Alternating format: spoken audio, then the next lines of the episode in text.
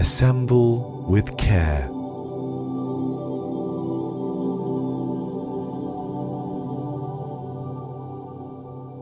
Snuggle down and cozy up, for tonight we explore the wonderful world of the museum.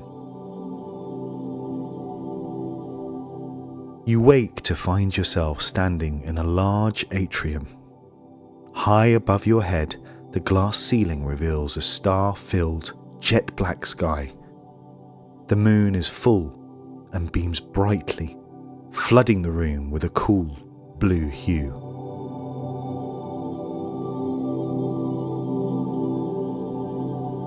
Surrounding you are four walls, each containing a pair of impressively tall, dark wooden doors. Each is topped by a white marble lintel, deeply carved with ornate patterns and scrolls. You know where you are. This is the museum.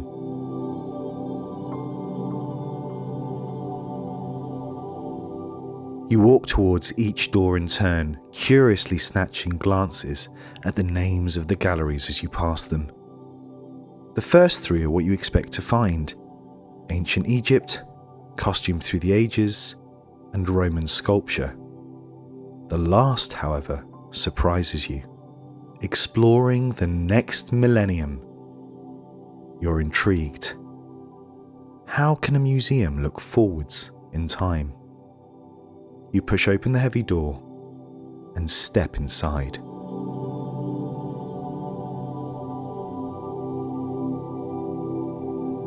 This room is lit only by small neon lights placed in or around the displays. As your eyes gradually adjust, you begin to make out strange angular constructions tubes and girders, curved dishes and silver grills.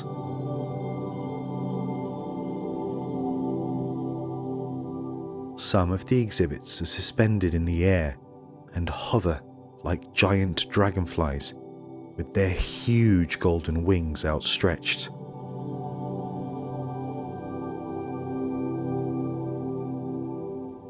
Others squat on raised platforms like giant crabs, their highly polished legs reflecting pinpoints of light.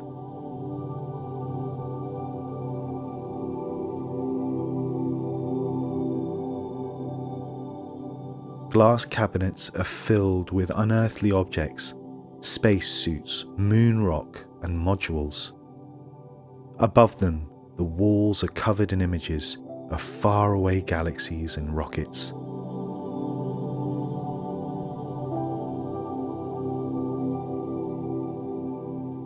You lean against the glass case and peer at a set of commemorative coins. One of them features the Eagle, the landing craft that took men to the moon you have seen the recordings of Neil Armstrong stepping onto the surface. You can recite what he said precisely. One small one step. small step for man, one giant leap for mankind.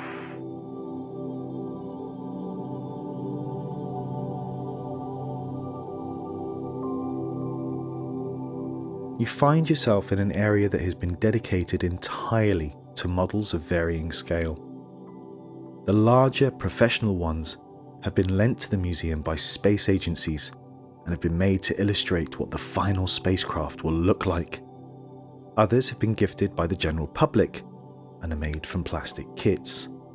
You appreciate their complexity and the time and effort they would have taken to build.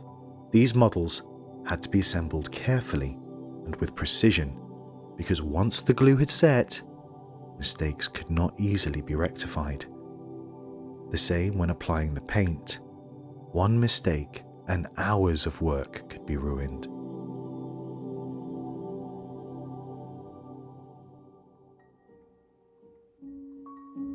They range from individual minifigures to whole space stations and include characters like the Space Police and the Aliens and Galaxy Squad.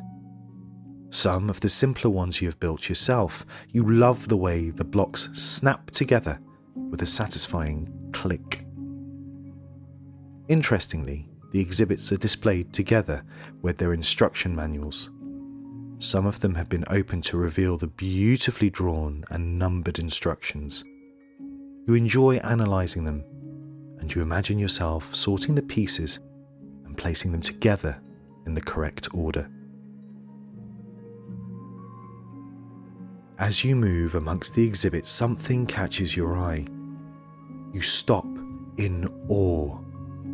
In front of you stands the most amazing model the meter high NASA Apollo Saturn V rocket. On its raised platform, it towers above you, and you have to strain your neck to see the very top. You can't believe your eyes. Instinctively, you step nearer to get a better view, but your feet come up against the stand and you lose your balance. As you swing your arms to steady yourself, your hand brushes against the rocket and you watch in horror as it begins to sway. You try to grab it, but you misjudge the distance and you can do nothing but stare in horror as it crashes to the floor, breaking into hundreds of tiny plastic bricks which scatter across the floor.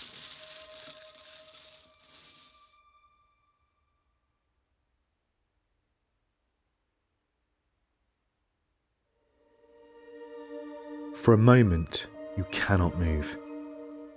Then, with a growing sense of determination, you kneel on the floor and gather all the pieces you can find. Next, you search the platform for the instructions booklet. It is a very thick manual, over 300 pages. Opening it, you realize that you will have to identify every single piece for each stage of construction. You know it would have originally come pre packaged in numbered bags, making your job a lot easier. But you're determined and flick to the back of the manual where you find an illustrated list of all the pieces used to build the model. Slowly and carefully, you begin to disassemble the parts of the rocket which remained intact after the fall and place all of the pieces in their relevant piles. Then you sort the mound of pieces that you drew together earlier and you check them all. After some more searching, you find that you have everything you need and you begin on the first page. You find the instructions easy to follow. Every piece required for each stage of your build is clearly identified, and coloured arrows illustrate how they go together. You work methodically and soon develop a calm rhythm. Read the instruction, collect the pieces, assemble, check, repeat. You are so absorbed in your work that you do not notice the time passing. The model begins to come together. The engines, the three rocket stages, the command module, and the service module are all complete.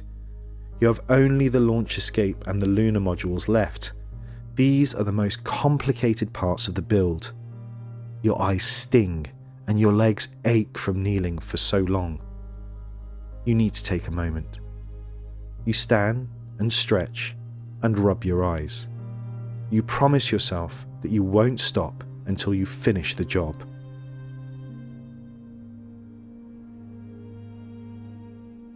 With renewed energy, you work through the last few pages of the booklet until the final piece is in your hand. It is the launch escape system, the section of the rocket that will save the astronauts if anything were to go wrong and their journey to the stars is stopped. You click it into place, and the model is done. You place it carefully on the platform, and beside it, the instruction manual. You are proud of what you've done, and you stand back to admire your handiwork you feel an overwhelming sense of achievement and pride at being able to fix something you'd accidentally broken. As you stand there admiring the creation, you notice an illustration of the night sky and a huge silver moon behind the rocket. You start to imagine what it might be like to be an astronaut and journey into space. You get lost in your thoughts as you put your head back against the wall and stare at the rocket. With your head amongst the stars, you close your eyes, drifting off to sleep as you await your next adventure.